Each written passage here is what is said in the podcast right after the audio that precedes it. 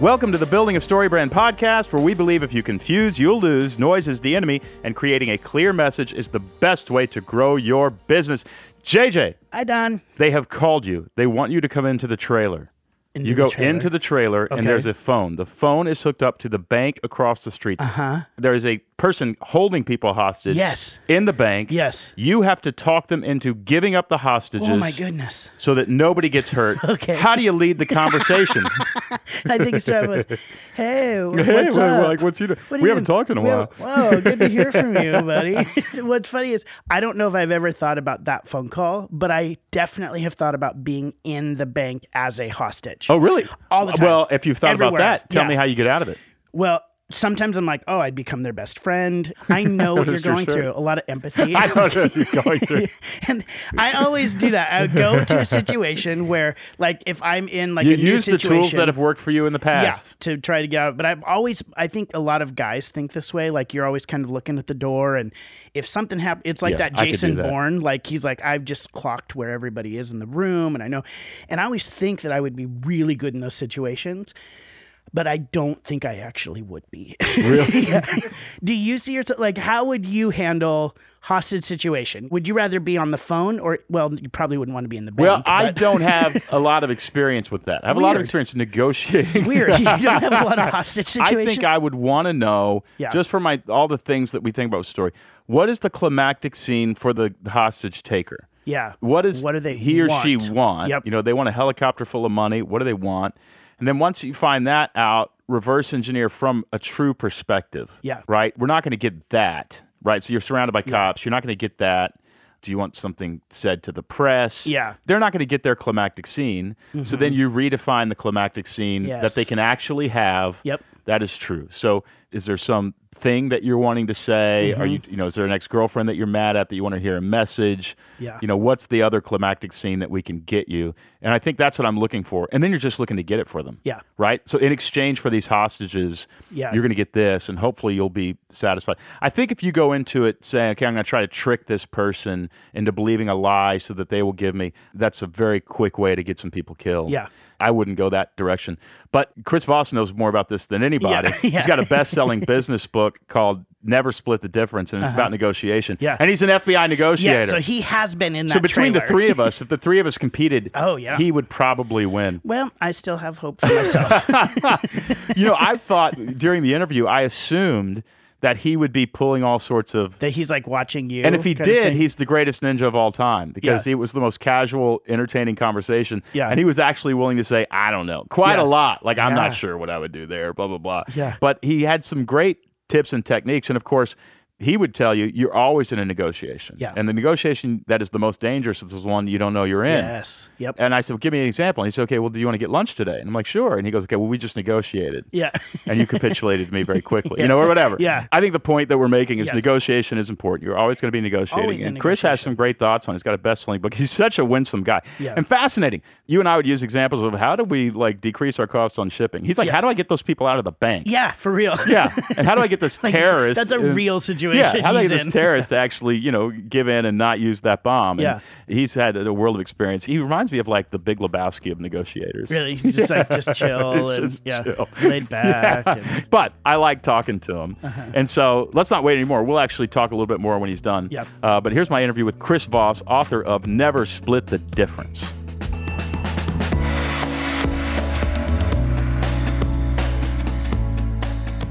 Chris Voss, thanks for joining us. Hey, I'm happy to be here. This is cool. I'm looking forward to it. Did you ever expect that your life would turn out like this with a best selling book going all over the country speaking to business leaders about how to negotiate? Did you ever see that coming? Now, I suppose, you know, you probably kind of hope for stuff like this, but you don't really think it'll happen. And yeah, it's a lot of fun. It's very cool. I would imagine it's really cool. And did you see always when you were doing FBI negotiation and kidnap and hostage negotiation, were you always able to see those business parallels? I was always looking for them from early on when I first started learning the process with the FBI because I just thought, you know, if this has such an impact when people are in contentious situations, why shouldn't it have the same kind of impact when we're trying to get along? Yeah.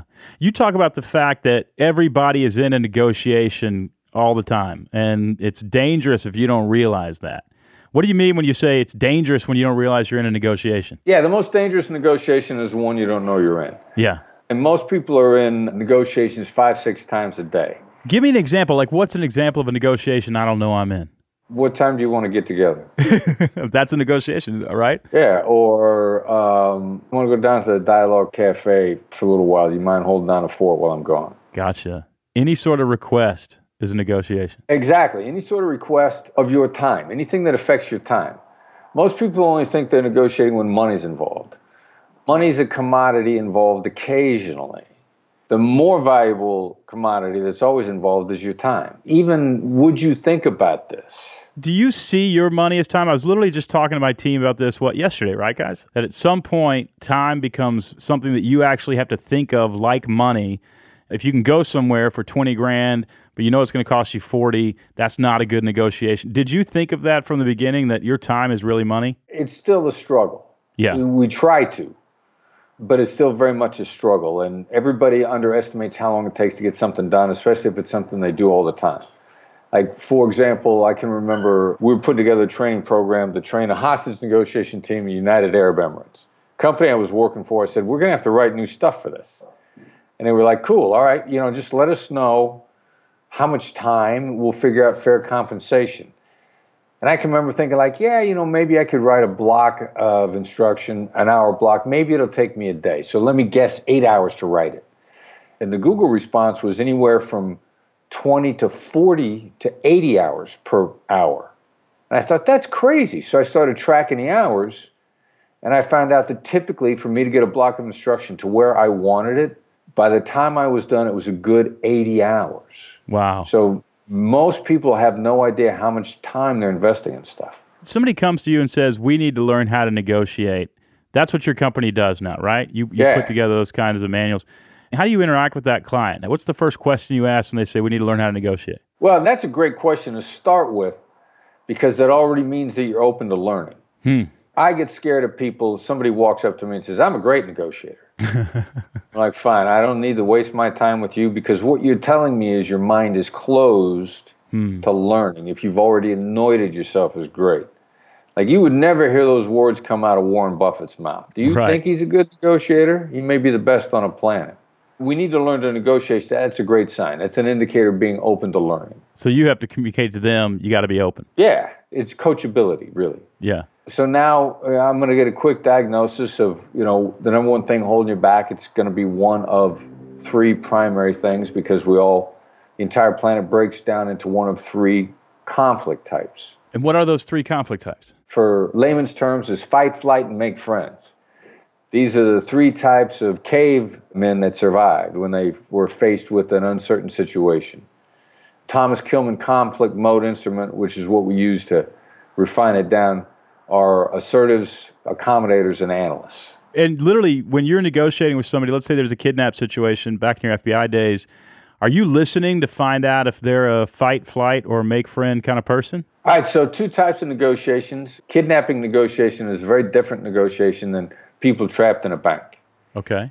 So, kidnapping negotiation is a commodities exchange, and the guy on the other side is going to be the exact profile of the procurement negotiator in every business. Really? Procurement people, contracts people match up almost exactly the same as, as the negotiators for international kidnapping. So when you're dealing with a kidnap situation, it's not like their adrenaline is really pumping and running and they're a little crazy in the brain. I mean, obviously, I don't want to affirm a kidnapper, but this is a business transaction to them. Thousand percent. Wow. And so they're calm. Yeah, it's another day at the office for them. They're trading a commodity. The commodity happens to be people.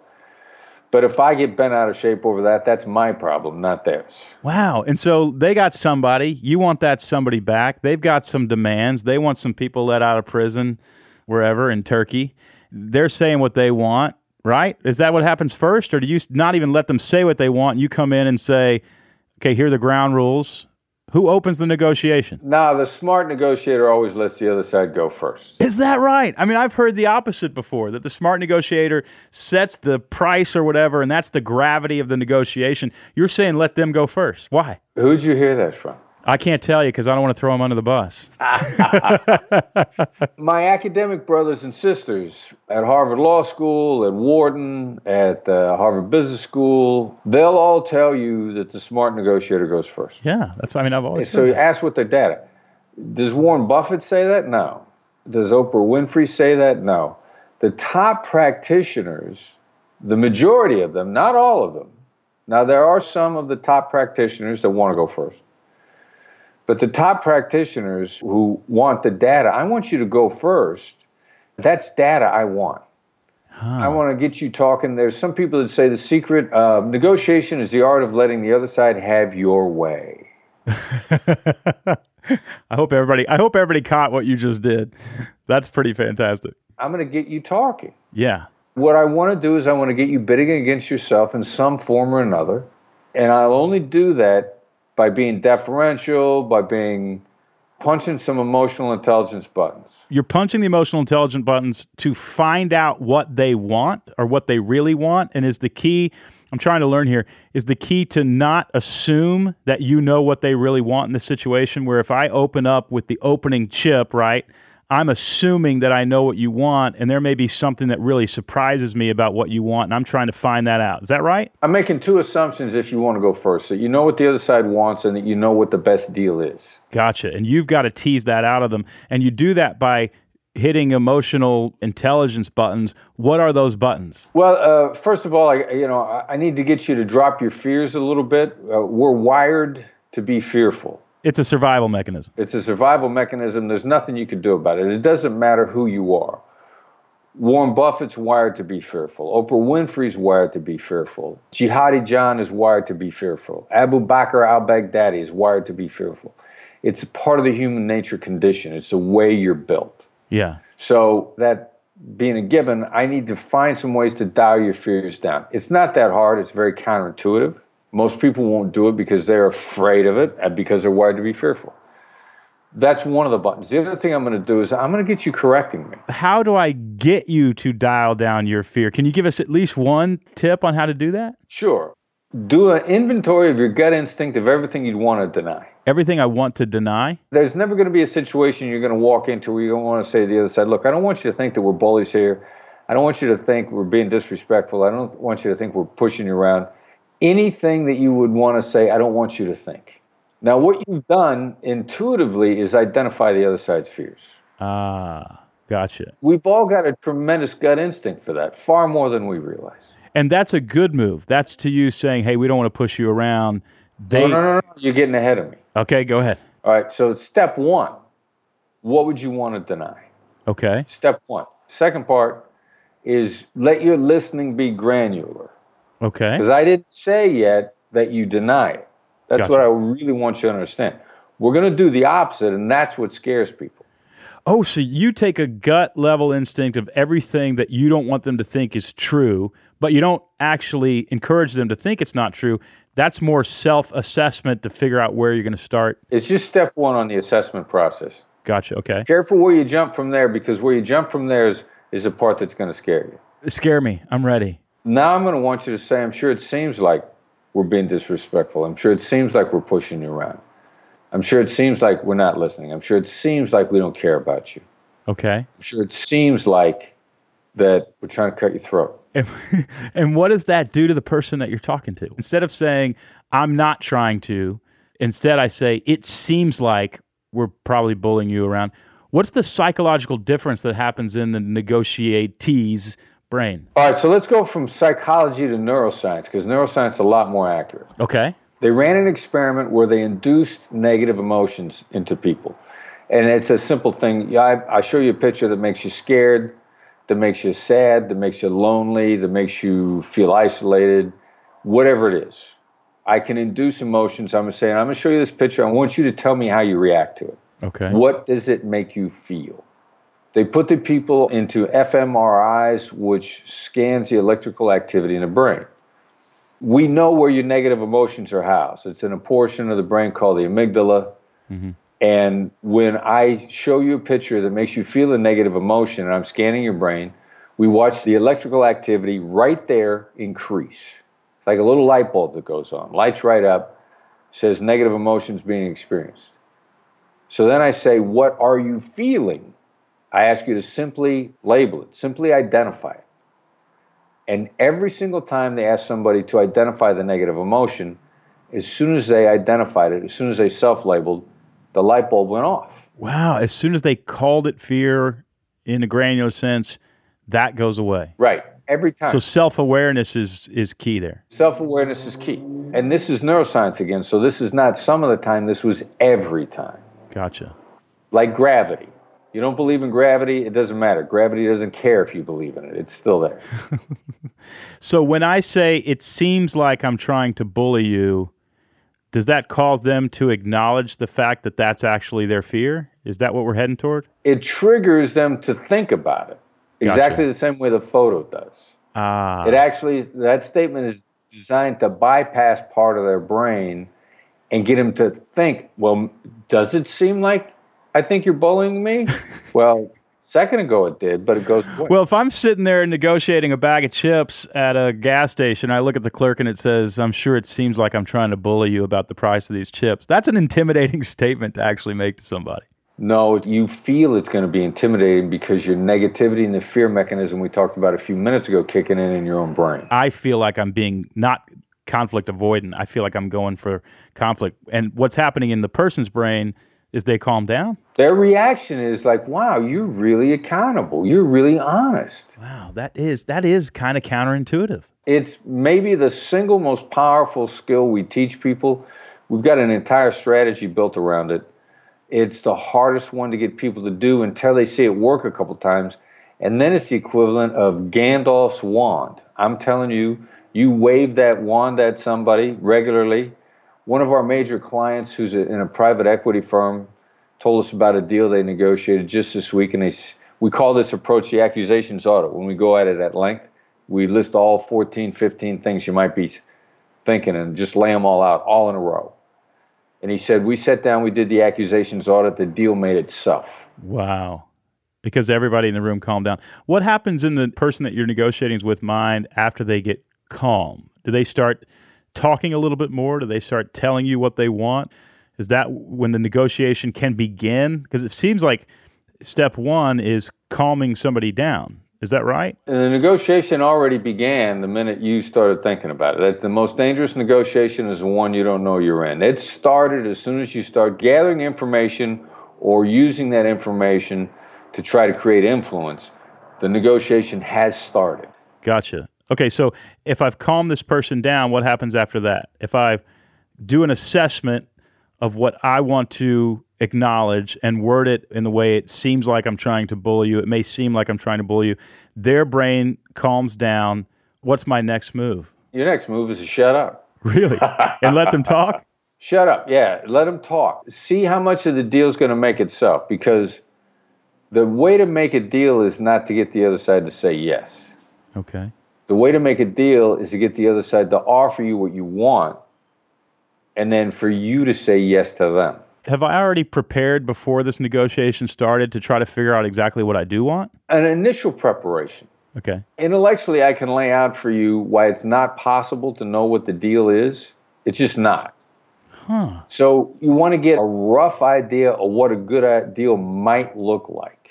And then you got to plunge in because it's an asymmetric world, as they say. Uh, it's impossible to have perfect information. Not only is the other side hiding things from you, which they are, but they're hiding them because they know they're important. Right. If they're important and you don't know what they are, it's not possible to know what the deal is going to look like until you know what those things are. And that's why it's not possible to know the best deal before you sit down. I'll be right back with the rest of my fascinating conversation with Chris Voss in just a second. But listen, if you want to figure out how to message your products in such a way that people buy it, it is a kind of negotiation. I mean, you are guiding people through a series of ideas that endear them to your product, create trust, and make them want to buy your product so that they can solve a problem. That is a technique, it's a strategy, it's a methodology, and we actually teach it at our story brand marketing workshops. We've got one coming up April 14th through 16th in Nashville, Tennessee. About 200 fellow business owners, that is, people who are in your shoes. They are trying to move product, they are great at creating product great at selling product, but not great at marketing product. Their websites aren't working, their emails aren't actually creating orders. We're all going to get together. And we're going to figure this out. I'm going to take you through the process that helps you clarify your message. And then on Tuesday afternoon, before the workshop ends, we're actually going to create marketing collateral that gets you your money back. We're going to talk about creating a one liner, a wireframe website. We're going to talk a little bit about email campaigns. You're going to leave not only with a clear message, but with some practical application so that that message makes you money. If you'd like to get this done in 48 hours, that is, you've read the book, you've listened to the podcast, you say, you know, I just need to give 48 hours to this so that I can have a lot more money coming in for the next couple years. Sign up for a workshop today. You want to go to storybrand.com and register and get it done in 48 hours. If you've wondered whether you're doing the StoryBrand framework right, you can leave knowing you absolutely are. It's going to take a 48 hour workshop in Nashville, Tennessee. It is worth your time to come. Thousands of other people have come and that's how they feel about it. You can join them, become a StoryBrand alumni, go to storybrand.com and register for a workshop today. I will see you April 14th.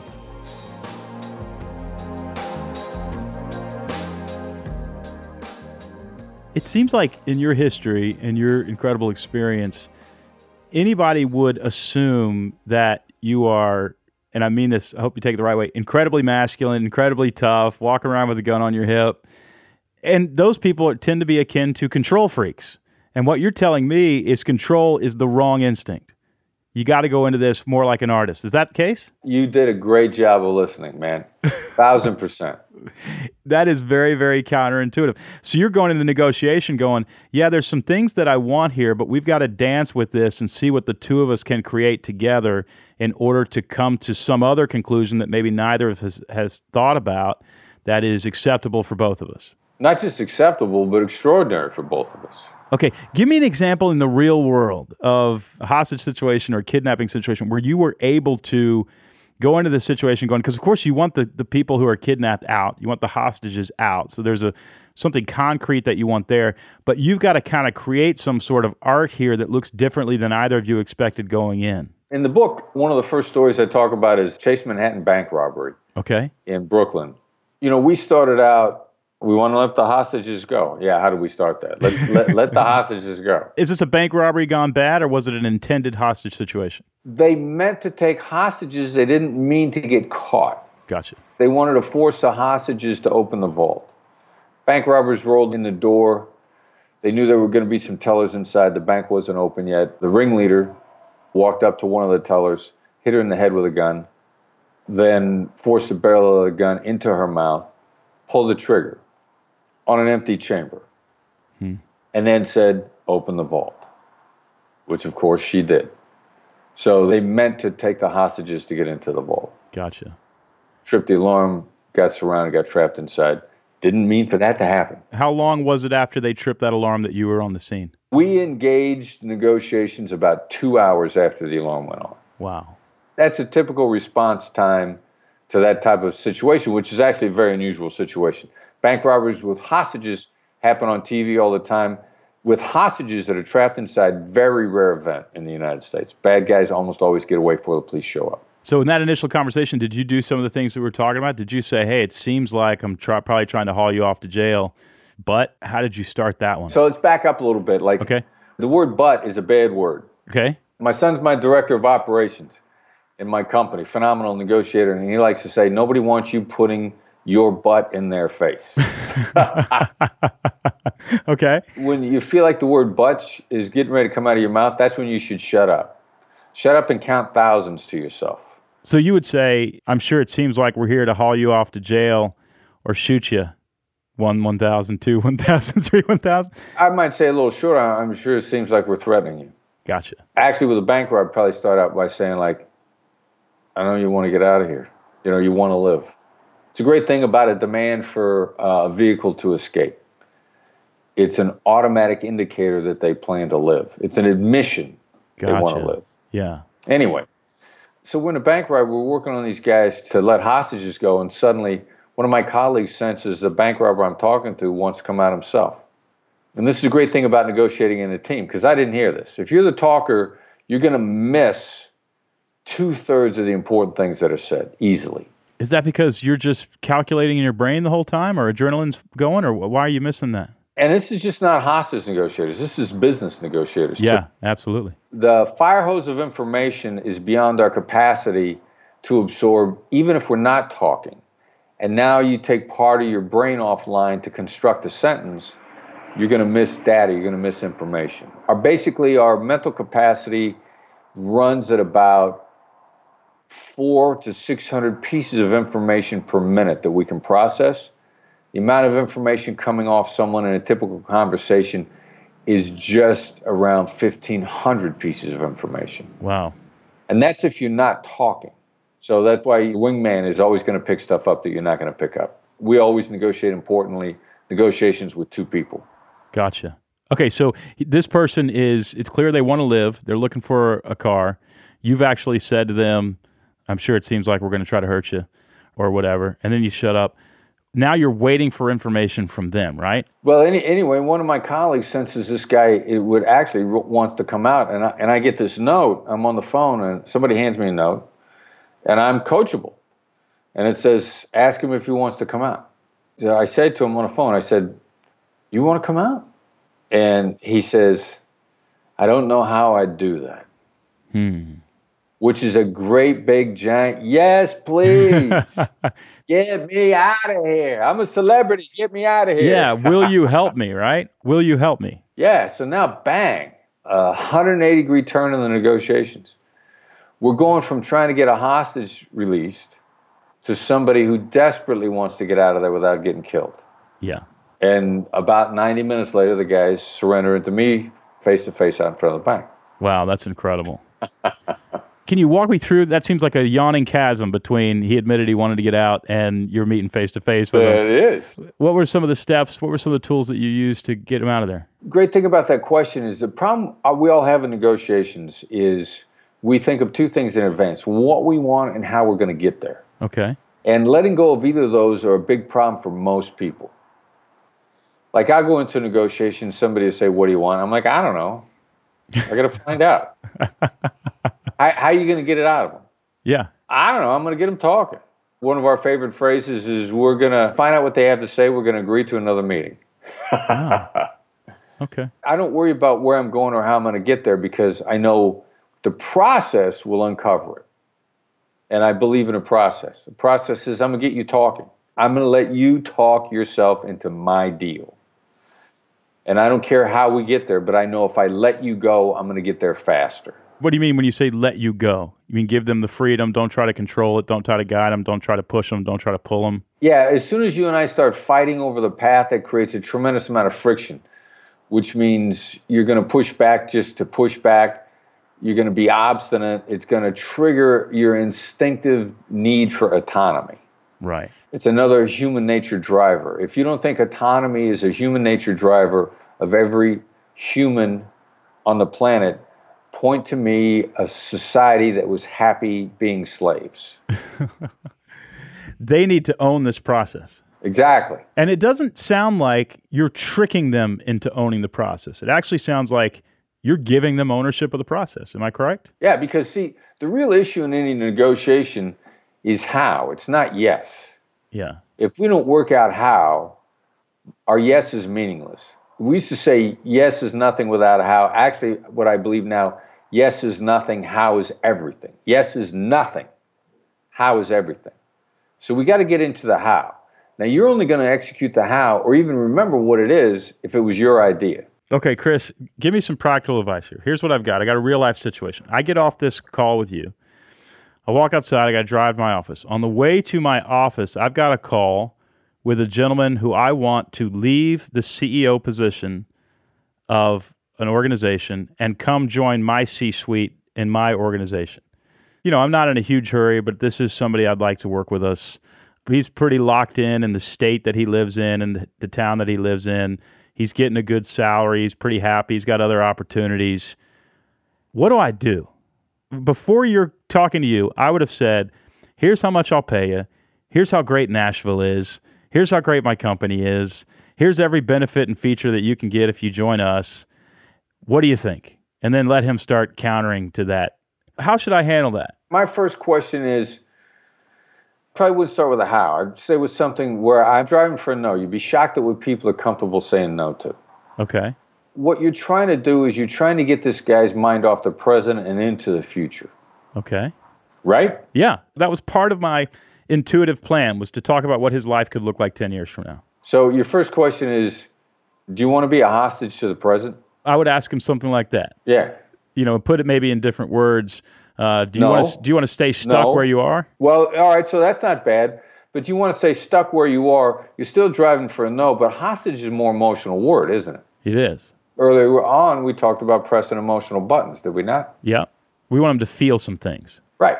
Autonomy is a key issue. Now, being stuck and being a hostage, which is more of a threat to your autonomy? Gosh. No, you're right. You're absolutely right. I'm creating emotional moments. What are those emotional moments? The emotional moments that prod action. What prods action? More than anything else is fear of loss. Hmm. There's a Nobel Prize in behavioral economics that says so from 2002, Daniel Kahneman, I read that book. Thinking Fast and Slow. Yep. Loss things twice as much as an equivalent gain. You want to illustrate how this person really is going to lose things in their life if they don't take this opportunity. Right. And we know that to be true, but a lot of people want to pitch gain. But it's loss first. 70% of buy decisions are made to avoid loss. Loss first, pitch gain second, if at all, I would imagine. Exactly. And this is Maslow's hierarchy of needs from way back when. You can't think about gains until you're satisfied you're going to survive. That's gold. Loss first, pitch gain. Anything else? I mean, even just that makes me want to go into this negotiation, but I'll probably screw up the rest of it. Anything I need to do after that? What you're trying to do is you're trying to affect what's in this guy's head. This guy's head right now, he's comfortable, he's safe and secure. That's right. And he's not moving out of that position unless something else more important is at stake. You're more likely to take a risk to avoid a loss than you are to accomplish a gain. Again, Daniel Kahneman, prospect theory, Nobel Right. Prize in behavioral economics. Right. This ain't me making this up. No, no, no. We found this out in, back in the 1970s as hostage negotiators. We just didn't know that it was neuroscience based or that somebody else in another arena would get uh, the Nobel Prize because it's so true. Fear of loss is the oversized motivator of human decision making. It's not the only motivator, but it's the oversized motivator. You know, if you're basically lazy, why are you not taking your highest percentage shots? Right. Your highest percentage shot is fear of loss. So there has to be something more at stake, something bigger, something more important, something that's the Hall of Fame, something that provides immortality, something that provides generational security for his family. Yeah. So his kids can get a college education versus can he pay for his cable bill now? Right. You trying to get money for a haircut, you trying to get money for your kid's college. Do I also pitch the gain after we establish the loss aversion, the prospects theory stuff? Do I then pitch the gain? Only if necessary. You're saying it might not even be necessary. It's that powerful of an indicator. Yeah. I'm only pitching that only if necessary because I want them to make the deal for me. Yeah. and then I'm not going to pitch it. There's there's an approach called guided discovery. You want them to discover it, and again, you're prompting the thought process. You're prompting it with calibrated questions, which are a more sophisticated version of open-ended questions. You're calibrating the question to create a thought. When you think of yourself 10 years from now, what do you see? Mm-hmm. That's a calibrated question. It's a when-what combination Yeah. we refer to it as a time travel question. When you made this decision six months ago, what were you thinking? I'm taking them back in time to the point in time I want them to think. I'm guiding them to the thought with the what question. So it's a when what combination. You can go to a moment in the past, you go to a moment in the future. You take people there and put it right in their face. They don't feel controlled. It's the difference between controlling and guiding. You're guiding Yeah, them. because it doesn't sound like you're actually controlling them. You're just sort of opening up thoughts in their mind and letting their imagination run. And you're not just guiding them to discovery, you're actually, again, another emotional moment, you're guiding them to epiphany. What happens when you feel an epiphany? It's an enlightening discovery, it's a sense of awe and wonder. It's actually neuroscience telling us all these chemicals are getting dumped into your body. They're serotonin, dopamine, maybe even some forms of adrenaline. But these are emotional moments that last Yeah. and keep coming back to us, which means they're self sustaining. And you want to create emotional moments that sustain themselves and continue to guide action from that point forward. And that's what epiphanies do. So it's not just guided discovery, it's guided epiphany. Chris, what we do, I don't know how familiar you are with StoryBrand. We actually use 2,000 years of narrative structure. That is literally the structure that has been used since Plato, Aristotle, through Shakespeare, through modern box office movies. And what narrative structure actually is, it's guiding people, inviting them step by step into a story that they engage in and somehow live vicariously through. And I'm seeing so much, you know, all this psychology overlaps because you're actually saying you need to trigger loss aversion or prospect theory. And that's focusing on the negative consequences of what could happen. That's literally how a story starts. You've structured it very similarly. You identify what somebody wants, and then you take it away from them in their imagination, and they are unsettled until they actually work to stabilize their life in what's called an obligatory or climactic scene, which you've structured as guiding them toward an epiphany. This is all just story structure. You are literally playing the director in a movie that you're putting in their brain and letting them be the actor or the hero inside of that movie, guiding their own agency, accepting their own agency, and guiding it toward a climactic scene that hopefully is beneficial for both of you. It's fascinating to me that those two, the marketing framework, some of this negotiation stuff actually overlaps. That's really interesting. And, what we're talking about is 2,000 years of human behavior, right? It is, yeah. So again, neither you or I invented it. But what's brilliant about what you did is you were actually able to make it applicable and useful for the common good. well, that's exactly right. Well, I'm grateful for it. I go into a call here in about 20 minutes and I'm going to use this stuff right away. And I would imagine the 50,000 business leaders who are listening to us are going to use it uh, right away too. The book is called Never Split the Difference. I have a feeling it actually is uh, much easier to apply than the 40 minutes that we've actually had the pleasure of talking, Chris. But first of all, I want to thank you for your service to the country. I want to thank you for service to the hostages that you've seen uh, be free. And then, you know, another special place in my heart are these 27 million small businesses who are waking up trying to make ends meet, trying to give their employees a raise, trying to provide health care. And they all need to know this stuff in order to make that happen. I'm very, very grateful for how you have leveraged your talent for the better good. Uh, thank you very much. It's much appreciated. Besides the book, can we tell them about the newsletter? Yeah, do it. Where do we need to go to find out more about you? The newsletter is short and sweet. It's complimentary. It's free. Comes out Tuesday mornings. It's, it's not going to wear you out. It's not one of those newsletters with 50 different choices and you don't know what to read. Right. One piece in it. Tuesday morning as you're getting your week rolling. Text to sign up is the easiest way to sign up. Plus, the newsletter is a gateway to everything that we do. It's a gateway to the website, it's a gateway to our company. The website's blackswanltd.com, but the simple way to sign up for the newsletter is to send a text message to the number 22828. The number again is 22828, 22828. Message you send is FBI empathy, all one word, lowercase. Don't let your spell check put a space between FBI and empathy. It's got to Okay. be one word. You get a text response back to sign up for the newsletter. Okay, so it's FBI empathy, all lowercase, to 22828. Yes. FBI empathy, all lowercase, to 22828. And we'll hear from you every Tuesday. Are those just negotiation tips that we could practically use that day and week? Yes, exactly. All right, Chris, thanks so much for coming on. I'm so glad to introduce our listeners to you, man. It's a pleasure. It's an absolute pleasure. Thanks for having me on. Congrats on all your success. Thank you.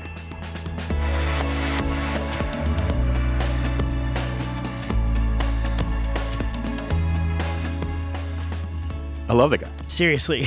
So after that interview, how would you now, like you heard him, how would you now handle that situation? Well, I will say, like if I were a bank? hostage in a bank, I'd want him talking to the guy who's Oh, got me. 100%, Yeah, like, 100%. You know, I think the big thing that I take away from that conversation, I would want to be endlessly curious. Mm, You know, mm-hmm. so if I were in a political position and I were trying to negotiate a deal, I would want to be endlessly curious Yes. about whoever my opponent is Yeah. in that negotiation. I want to know everything that they're thinking because there's something in the blind spot of our thinking that we're not seeing that we can agree on. Yeah. And that's what I'm endlessly curious about. And I would hope that whoever I'm negotiating with would feel the same way. you know, when you're working with your staff, when you're working Yeah. with vendors, when you're working with clients, you're looking for, you know, the win-win of like, how can you give them a win and get a win?